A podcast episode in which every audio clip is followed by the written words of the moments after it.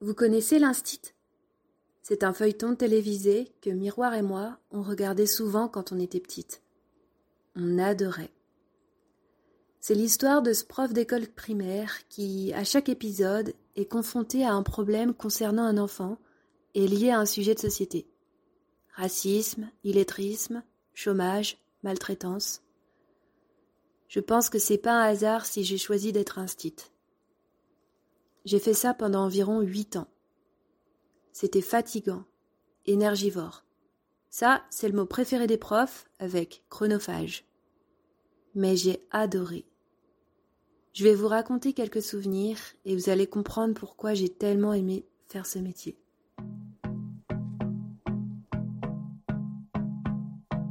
Bienvenue sur le podcast La vie d'Alix.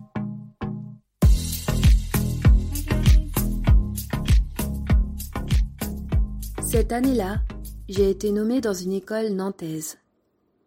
Les élèves de la classe avaient entre 5 et 7 ans. On avait fabriqué un calendrier de l'Avent pour Noël. Il y avait 25 élèves dans la classe, donc c'était parfait. Un chocolat dans chaque case, ça faisait exactement un chocolat par élève. C'était des chocobons.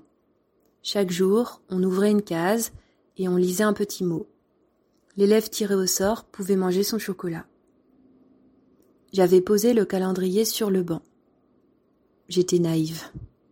Quel élève n'aurait pas eu envie de prendre un chocolat quand j'aurais eu le dos tourné? Ce qui devait arriver arriva. Un jour, je m'aperçus que deux cases du calendrier étaient vides. Deux chocolats manquaient. J'ai rassemblé tous les élèves sur le banc. Je leur ai dit Voilà, deux chocolats ont disparu. Je voudrais que celui ou celle qui a pris un chocolat vienne me le dire plus tard dans la journée. J'avais beaucoup d'estime pour ces élèves, mais je ne m'attendais pas à ce que l'un d'entre eux avoue. La journée passait.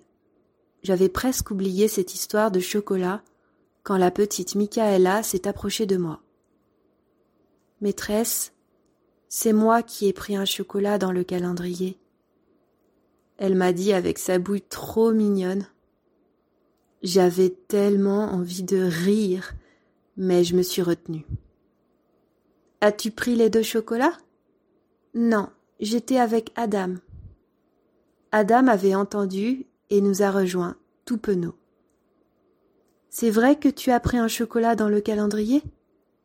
Oui, je l'ai mangé. Je ne pouvais pas résister à leurs deux visages tout ronds et leurs mous. Comme vous avez déjà mangé votre chocolat, vous n'en aurez pas d'autre. Merci de me l'avoir dit. J'aimais tellement cette classe.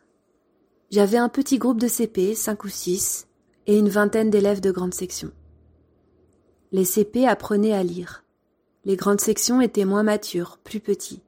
Ils ne savaient pas encore lire.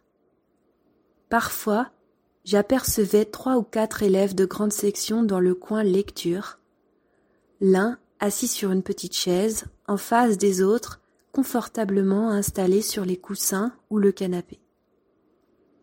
Il tenait un livre à la main et leur racontait l'histoire en tournant soigneusement les pages et en montrant bien les images après avoir prétendu lire chaque passage.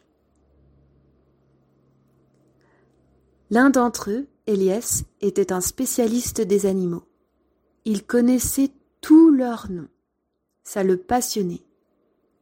Un exercice de phonologie consistait à entourer le dessin où l'on entendait le son du jour. Il y avait de nombreux dessins d'animaux dans leur cahier, et parfois j'étais incapable de dire ce que c'était. J'allais voir Elias, et je lui demandais C'est quoi ça? Ben, c'est un morse. Il m'épatait. Ce que j'aimais le plus avec les enfants, c'est qu'ils ne me jugeaient jamais.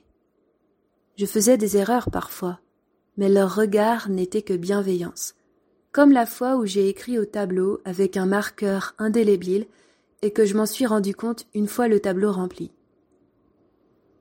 Un jour, j'étais remplaçante. Je suis arrivée dans une classe où les élèves ne me connaissaient pas. Ils me voyaient pour la première fois. Ils avaient tous des prénoms d'origine arabe, et pour cause, leur école se trouvait dans un quartier où vivaient de nombreuses familles maghrébines. Ils étaient nés en France, mais peut-être pas leurs parents, et encore moins leurs grands-parents. Je commence le cours, et au bout d'une trentaine de minutes, l'une d'entre eux lève la main. Maîtresse, tu viens d'où Comment ça, tu viens d'où?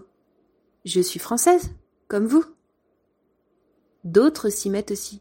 Mais t'es né où? Ben, en France. Pourquoi vous me demandez ça?